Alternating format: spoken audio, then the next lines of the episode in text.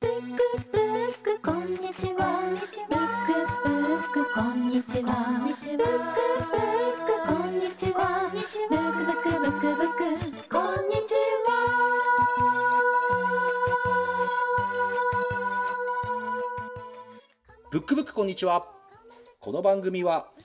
東京神楽坂カモエブックスの僕柳下恭平と札幌北18条シーソーブックスのジン・テルや僕たち2人の書店店主が毎週水曜日に自分の好きな本のことを話す30分のポッドキャストプログラムです柳下さんよろしくお願いいたしますはい仁さん今週もよろしくお願いしますお願いしますえー、好評だったので続けますはい 何新コーーナはいージン・テレアの最近クッキングわー好評だったのかこれ青南蛮の話して好評ですよ北海道北海道の単語が出てくるだけでやっぱワクワクしますもんば本好当評でっすてのかはあのリスナーさんとかじゃなく僕に好評です 一名柳だ下さんにけじゃあええ柳下さんに向けたレシピをああ、そうですね。それ嬉しいですね。まあ、最近、えーあ、すみません。あの、趣旨説明を。あの、はまあ、いこのコーナーはですね、あの、料理好きなジンさんが、最近どんなものを作ったのか、それは美味しかったのか、いまいちだったのか、そういうことをです ね、えー話して、皆さんの今晩の晩ご飯とかに役立ってもらおうという、意欲的なコーナーです。いやいやあの初めて聞きましたそれ僕はい。今、今決めました。 なるほどな最近作ったもの、はい。まあ、料理というものではないんですけれど料理というほどのものではないんですけれども、はいはいはいはいはい。あのまあ、前回夏野菜を使ったレシピを、うん。まあ、ご紹介させていただきまして、うん。うん。青南蛮ですね今回も、まあ、まだちょっと夏を引きずりたいということで、はいあ。の夏の頃によくやってたバーベキューのお話をもおうお炭の上にこう食材乗っけるだけなので、まあ、料理と言っていいかは疑わしいんですけれども北海道っぽいいや料理ですよそう立派立派な料理ですかね、なはい、あのこれね柳下さんはご存知なんですようんあうんの、どっちかっていうと料理というよりは焼き方の話ではいはいはいはい北海道特にこうもう北見の人を前にこう焼肉の話なんてしたらぶったたかれそうです けどそうあの道東の方の北見といううん北見市という町がありまして、うんうんそこは焼肉の町としてもうん知られてるところなんですよねですです焼肉屋をはしごするっていう文化もあるという、うんうんで、まあ、そこから伝わってきて今うちも実践している焼肉の時皆さんピーマンどう焼きますかねピーマンだから確かにこれは僕も、あの目の前で見て知ったんですけどうんまあ普通は頭落としてうん種と綿取ってうんそこからこうちょんちょんちょんって切って、ですまよあ、ね3つか4つに切って、まあ、並べて焼く、そうそうそうそう、うん僕もやっぱりそのスタイルだったんですけど、うんやっぱ北見焼肉というかその伝道師の人たちにこう出会ってはい、ですね、はいはいはいはいヘタも取らずに、うん柄のところを網に刺すような感じにして倒れないようにね引っかかって引っかかるから、うんでそのまま丸ごと焼くっていううんうんのが種ごとですもんねそうですそうです、うん種も丸ごと焼くっていうのが、まあ、北見焼肉のピーマンの焼き方の基本らしいんですけうんうれんど、うん実際これ本当に味全然違うんですよねめねちゃくちゃ美味しいんですよ、あれうん不思議ですよね。不思何議が何が違うのか。水が抜けないのかな。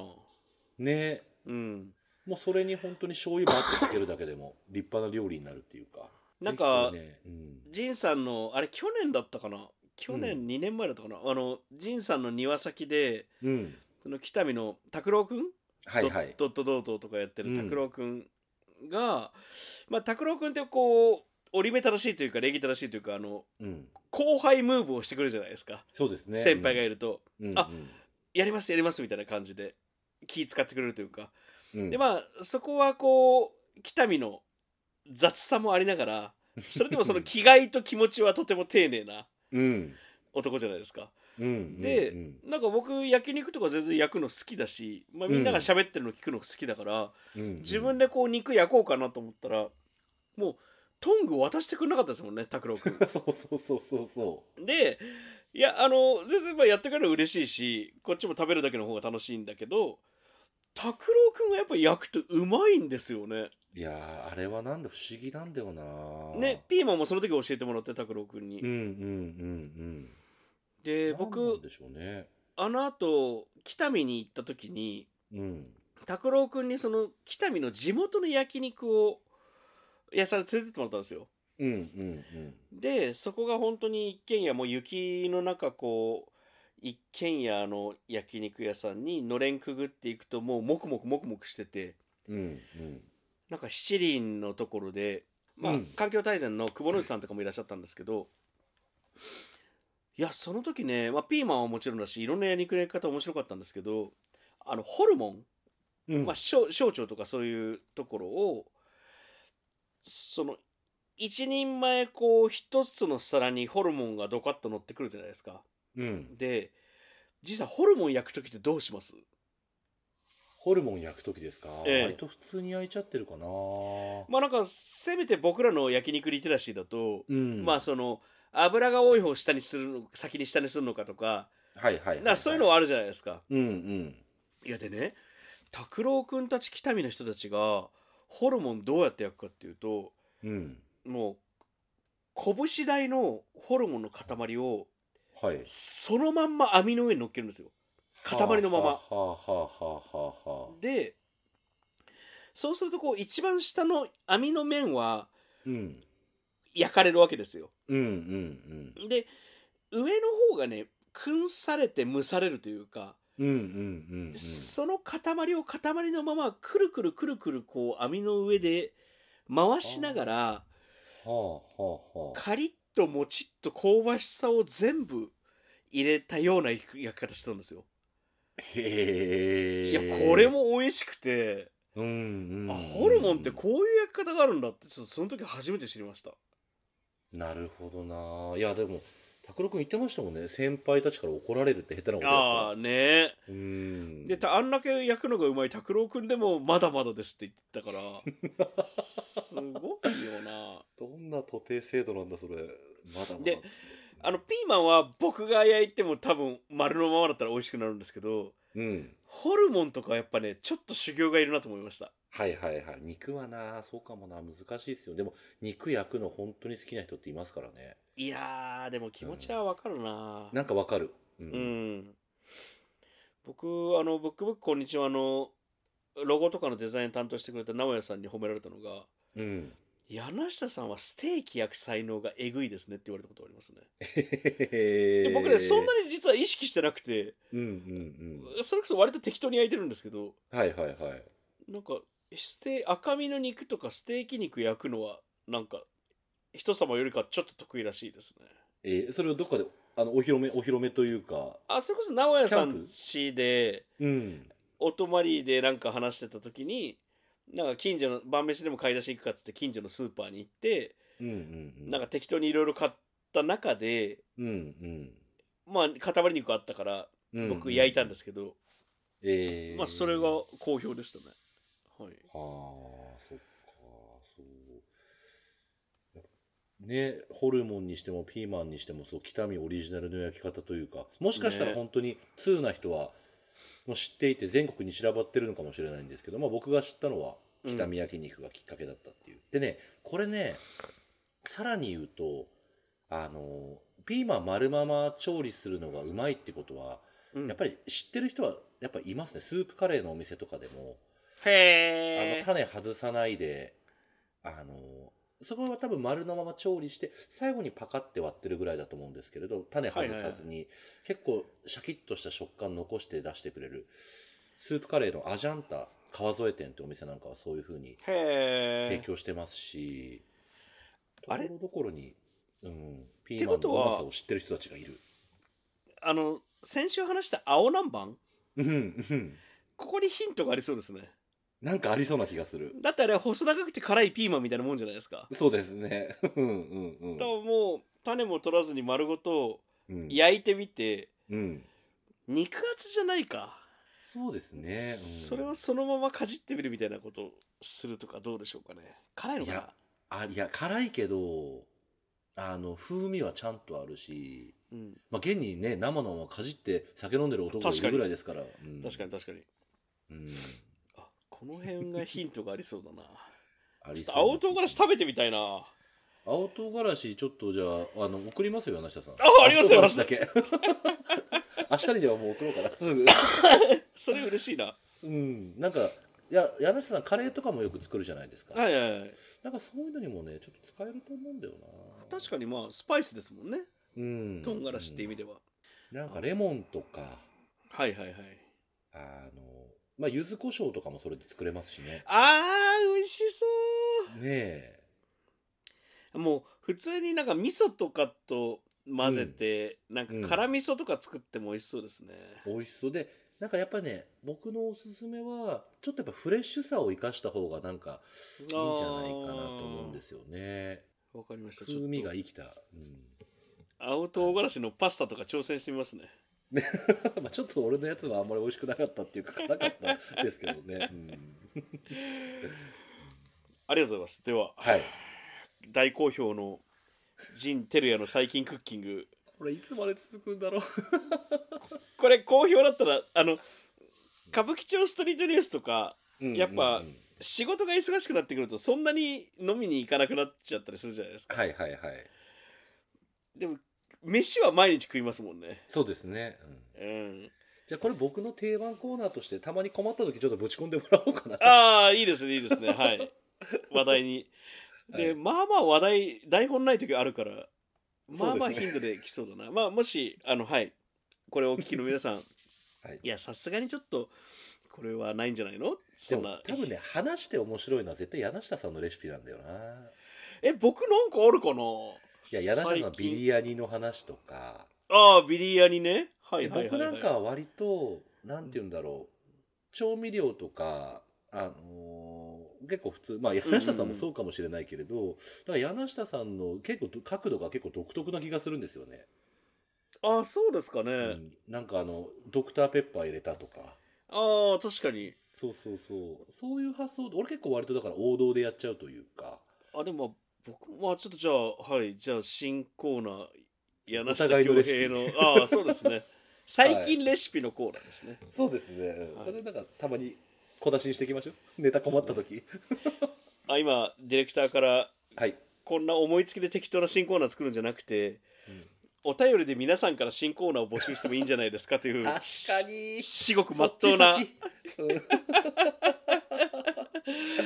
ごもっともとしか言いようのないご意見を、はい、そうですねいただきましたね。ちょっとこの場でね、新コーナー、まあ、枕の新コーナー、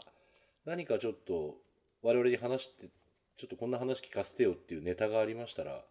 なんか募集しても面白いかもしれないですね。そううですね。んもう本なんかよりも新コーナーだけやってたいですもん正直 ずっと青唐辛子どうするこうする言いながらね、こういう話はずっとできるな、僕も。できますよねなんうかん一番ポンって音が嬉しい日本酒何かとかなんかそういうあー話ずっとしたいですもんやっぱできりるなできますよ。ねできます、できます。ブックブックこんちゃこの前あちょっとこれ最後にこれ最後にしますあの、はい。日本酒で思い出したんですけどあ山形の酒好きで僕うん。有名な14代ってあるじゃないですかはいはい。 14代焼酎もあるんですねあ、そうなんだ。ええなんかこの前新宿のうなぎ屋でそれこそ歌舞伎町なんですけどえうん。うなぎ屋でなんか酒だけ飲んでたらうん。 14あそこなんか山形の酒ちょこちょこあるんですけどうん。 14焼酎のコーナーに14代米って書いてあってうーんまあそりゃ。米かとか思いながら、うんうん。はいちょっとまた飲んだらまあその時はもう日本酒だけ飲んで上がっちゃったんですけど今度ちょっと試してみようかな知らとなかったな知らなかったですよね知らない14代に知らない焼酎あるんだと思って全然作り方違うのまあ米は一緒かうんうんうんうん。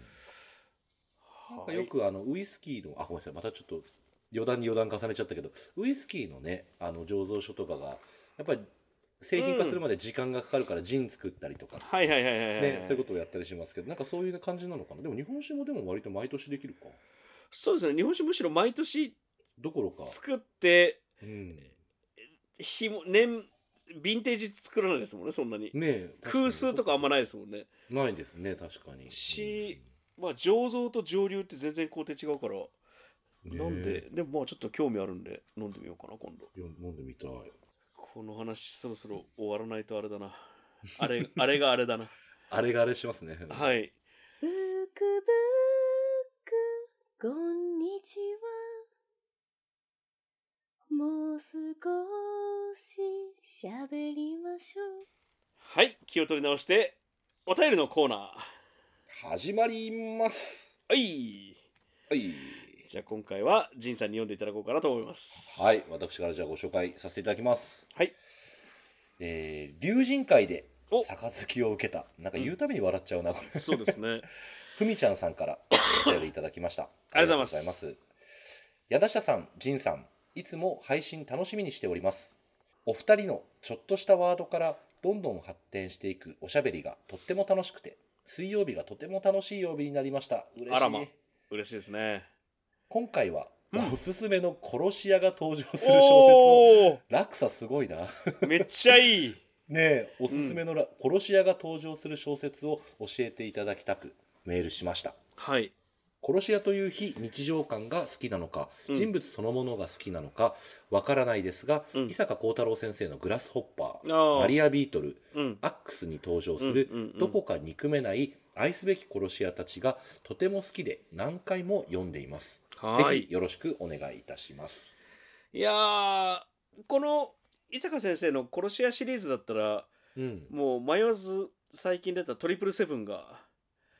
漏れているの面白かったでではいあのーあそうですね伊坂先生の本僕すごい好きでうんうんうんはいそれこそなんかいろんな殺し屋出てくるんですけどテントウムシとかうんうんうんえもしまだふみちゃんさんあの読まれてないならぜひ「トリプルセブン」をもう読んでるのかなこの、うんまあ、シリーズの一個なのでぜひっていう気はしますが殺し屋が登場する小説ねめっちゃいいなえーこれあれでしょうだってやっぱりジャンルでいうところとミステリーサスペンスのあたりがでもやっぱり主になってきそうな。そうですねどこまで入れてんあのそれこそ陽気なギャングがじゃないけど、うんうんキャラクターものとかなのかなでもいける気がしますけどねこれねどっちかというとやっぱ柳下さん強いジャンルだと思うんですけどあでも、僕ねあの僕、うんジンさんから前聞いた殺し屋の本知ってますよえなんだろうなんだっけなんだっけ漫画ですけ僕忘れどてるうん湯煙スナイパーじゃないですかやっぱまあこ確かに殺し屋、まあ、殺し屋を正 り確に元言うと殺し屋が出てき卒業した男といううんええ順とするあの道のくのそう温泉事情の何と全も言えくない僕はすごい刺さったんですけど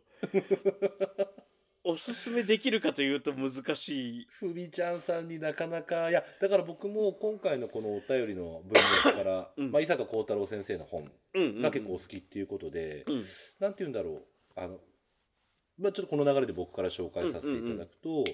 あの結構キャラがもうキャラ立ちがすごくて、ちょっとエンターテインメント感もありうんパッとこう読めるようなうん小説うんうんうんを、あの選ばせていただきまして、うんうんサスペンス作家が人をうまく殺すにはっていう 結構仰々しいタタイトルなんですけれど、はいはいはいはいはい、あのこちらを、えー、とご紹介というかさせていただければと思います。これはえっと、草原推理文庫ってことは東京草原社ってことはそうです小説なんですね。はい、小説うで、ん僕も漫画とかだったら、うんもう本当に殺し屋一とか、うん、うんいろいろありますよね、殺し屋系のあれ漫画もって。歌舞伎歌舞伎町を舞台にしたはいそうそうそうそうそうそう。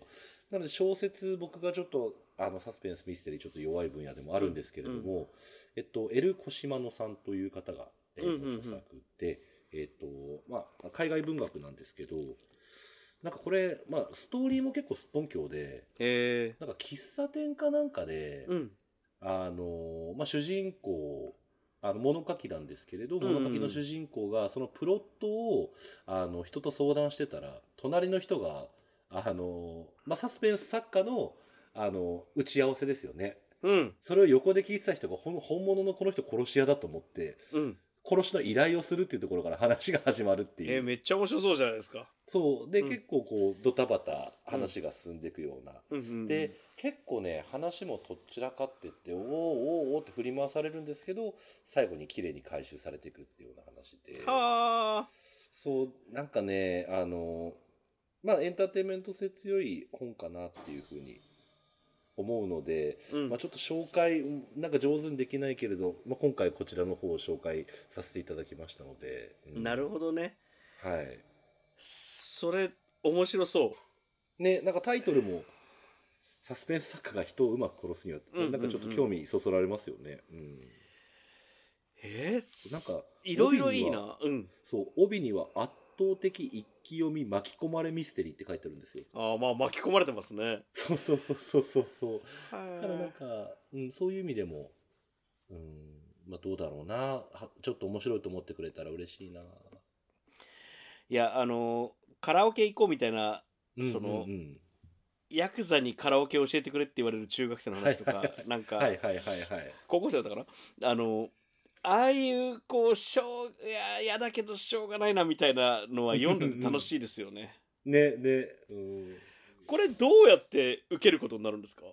もうちょっとだけ触るとや、結局、うんまあ話をして、まあでも黒、あの、依頼断ろうとするんですよ。まあそうですよね、依頼をもう断ろうとなんとかうんなんとかするんですけれど、うんあの一つきっかけになるのが、まあ、ちょっとネタバレ感出てきちゃうかもしれないけど、うん、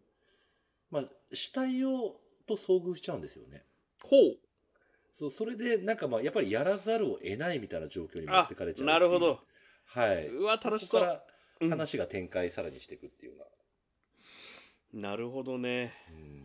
いやこれはねちょっと今回の選書はうん、うん仁さんの方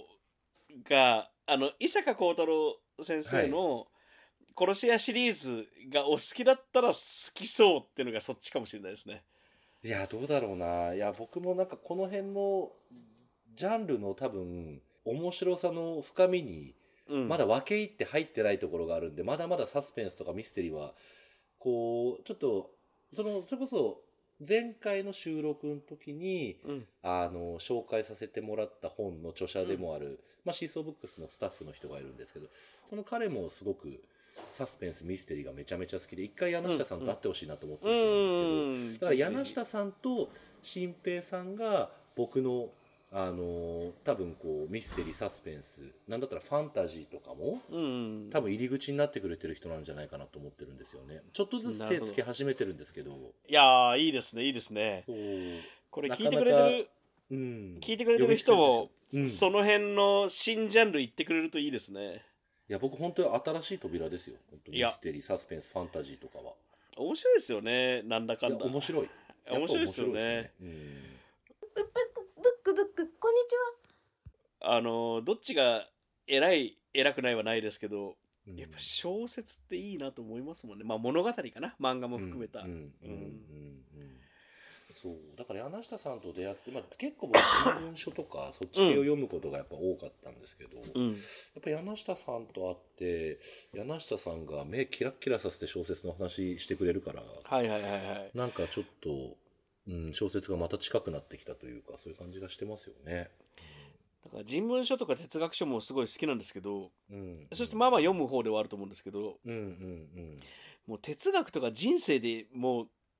もうたっぷりって感じもしますもん。うんうんうんんこうなんちゅうか、いろんな人の話聞いて、あ、いろんなことあるな、世界って。うんうんんんいうのがもう小説なり人文というか、うんうんうんうんそれか思ったのが作り事って分かってる話の方が救われることが案外あったり、はい、確かに確かにそれは本当にそうかもしれないですねもう結構現実がお腹いっぱいな感もありますしねそうですよねこの辺、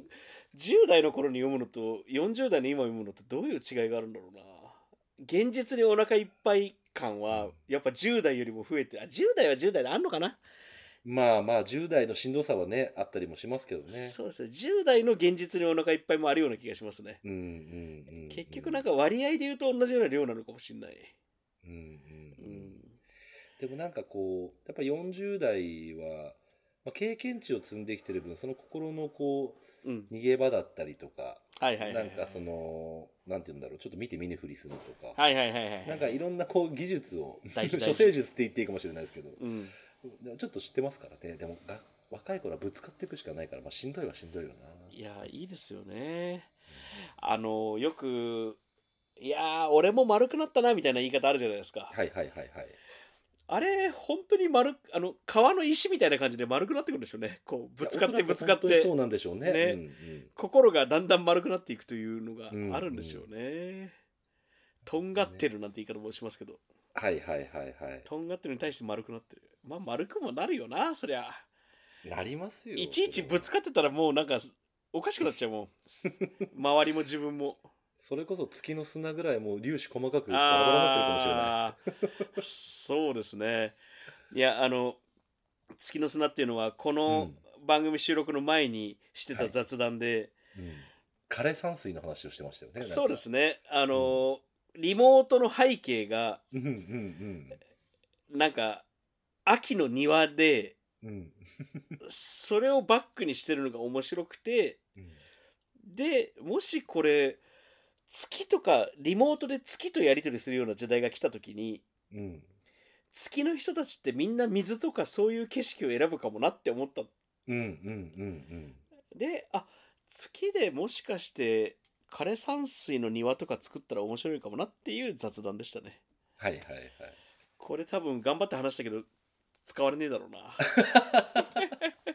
何も伝わんないもんなこのお話なんだいやわかるイメージ浮かぶんだけどな。。ねなんかいいノでスすタよルジねーとか。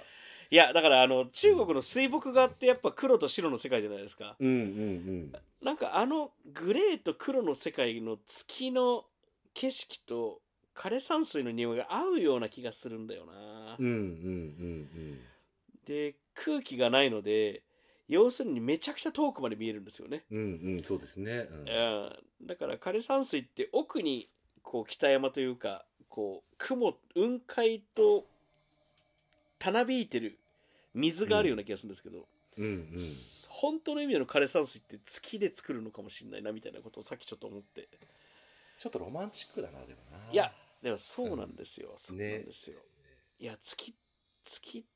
あの今はだから2023年うんですけどやっぱ月の資源ってバカにならないからうんうん。どうせ月にコロニー作って住む時代が全員が住まないとは思いますけど、うんうんエンジニアとかが住む時代は来ると思うんですよねうんうんだからその時に月に旅行するカルチャーが絶対熱海に行くみたいな感じうんで、うん月に行くみたいなのがあるような気がするのでその時に、はいブックブックこんにちははいそんなわけで僕の本も紹介します そうですよそうですよ。はい聞かせてくださいはい。はいえっと僕はですねいやちょっと伊坂幸太郎さんの殺し屋シリーズを好きだっていうのでそのラインでちょっとなんていうかないろんな殺し屋が出てくるパターンも考えたんですが僕が読んでる面白かった殺し屋が出てくる本が結構シリアスなものが特に小説は多くてそれこそ映画にもなった「ジャッカルの日」とか、えーフレディック・フォーサイスですねとかあとは大沢先生の、まあ、新宿ザメシリーズとか、うんうんうんまあ、いくつかヤクザが出てくるとか殺し屋が出てくるみたいなものはあるんですがうんうん今回ですねよくこの番組で仁さんがそれこそ入り口になった時代小説うんで好きな時代小説作家いっぱいあるんですよそれこそ殺し屋だったら、えー藤枝梅安シリーズ池波正太郎さん、もうあれは殺し屋の話ですしいくつか時代小説で殺し屋が出てくるものもあるんですけれどもやっぱり藤沢周平さんのよ。 「隠し剣古栄賞」というですねうんこれ短編集なんですよで何編入ってたかな67編入ってたと思うんですけれどもちなみにこれ2冊あってもう1冊もあるんですけどもこの「古栄賞」の方に入ってる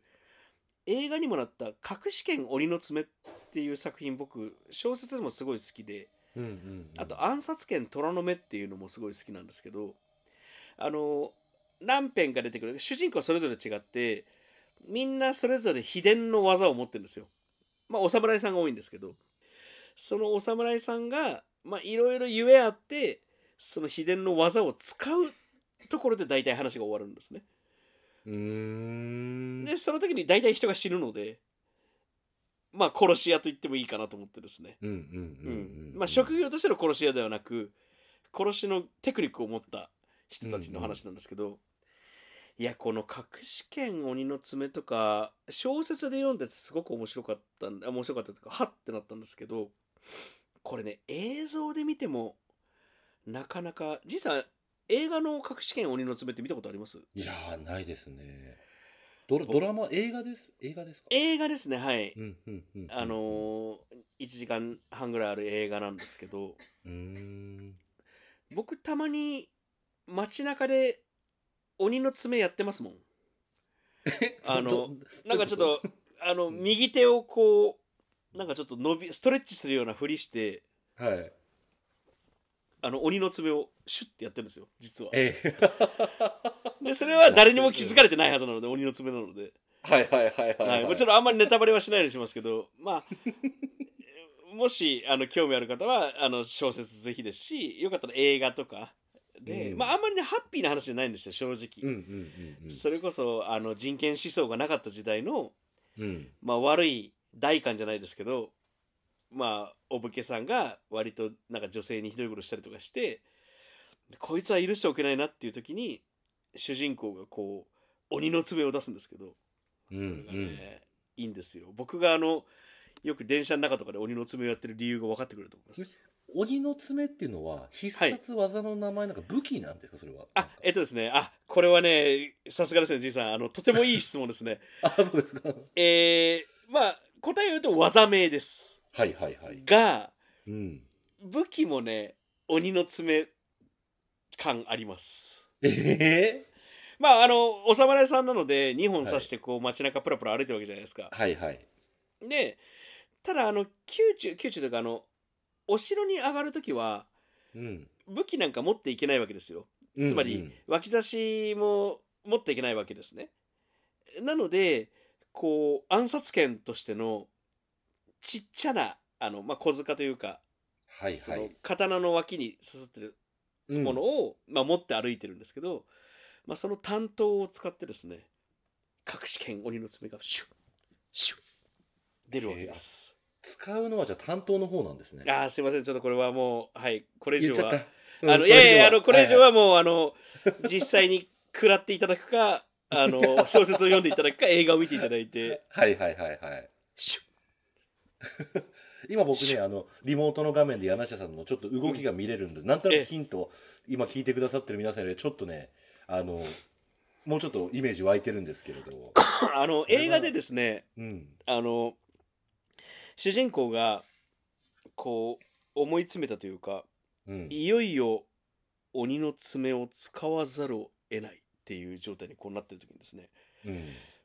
こう座したあの座った状態でですねうん、なんかその鬼の爪のモーションを素振りというんですかねうん、うん、 23回こう宙に向かって鬼の爪を出すシーンがあるんですよ。はい、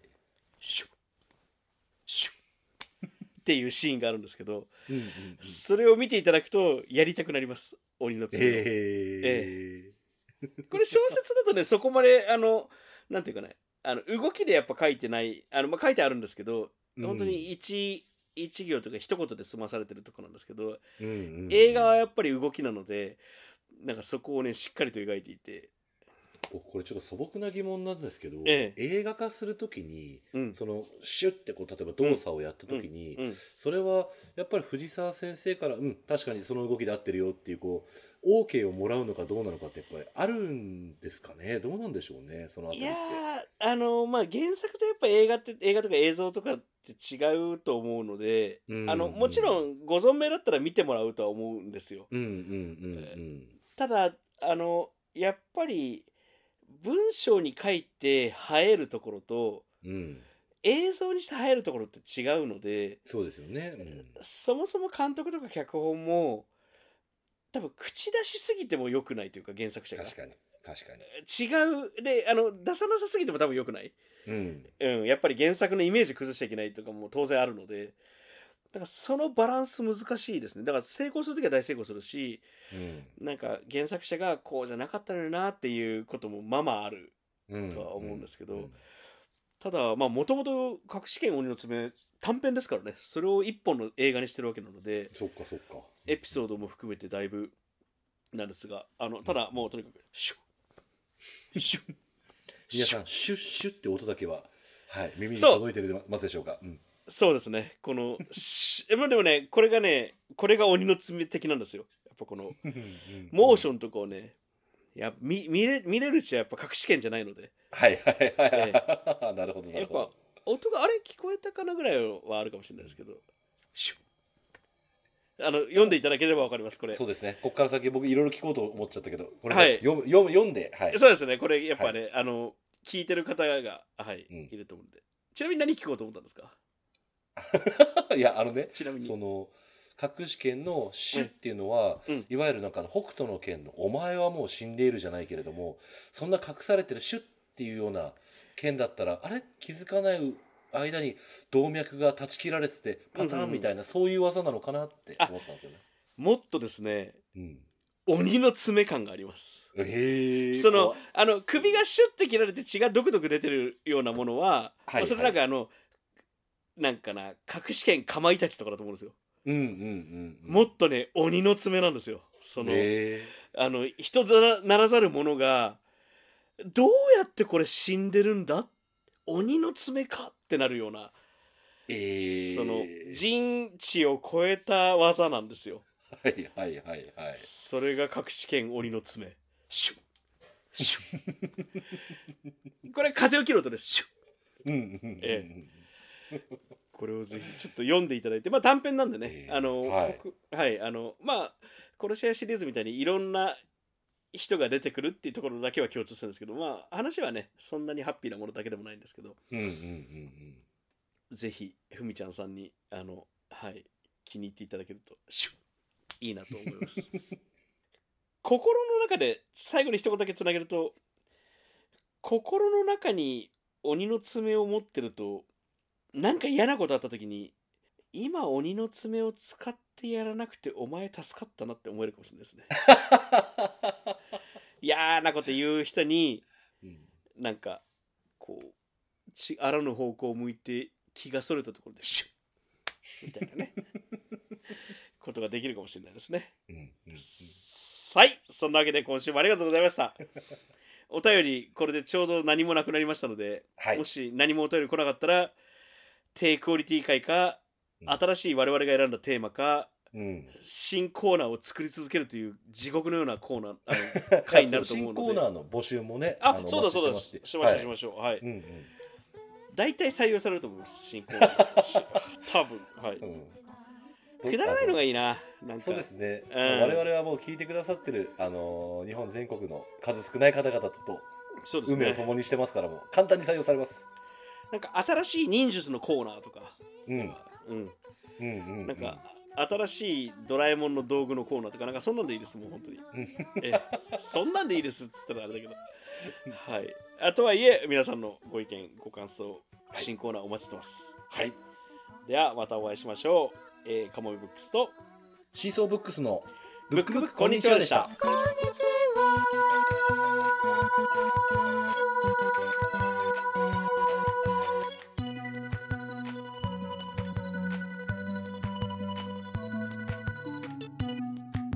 ブックブックこんにちはは札幌北18条のシーソーブックスジン・テルヤと東京神楽坂のカモメブックス柳下恭平2人の書店店主が毎週水曜日に自分の好きな本のことを話すポッドキャストプログラムです。ブックブックこんにちは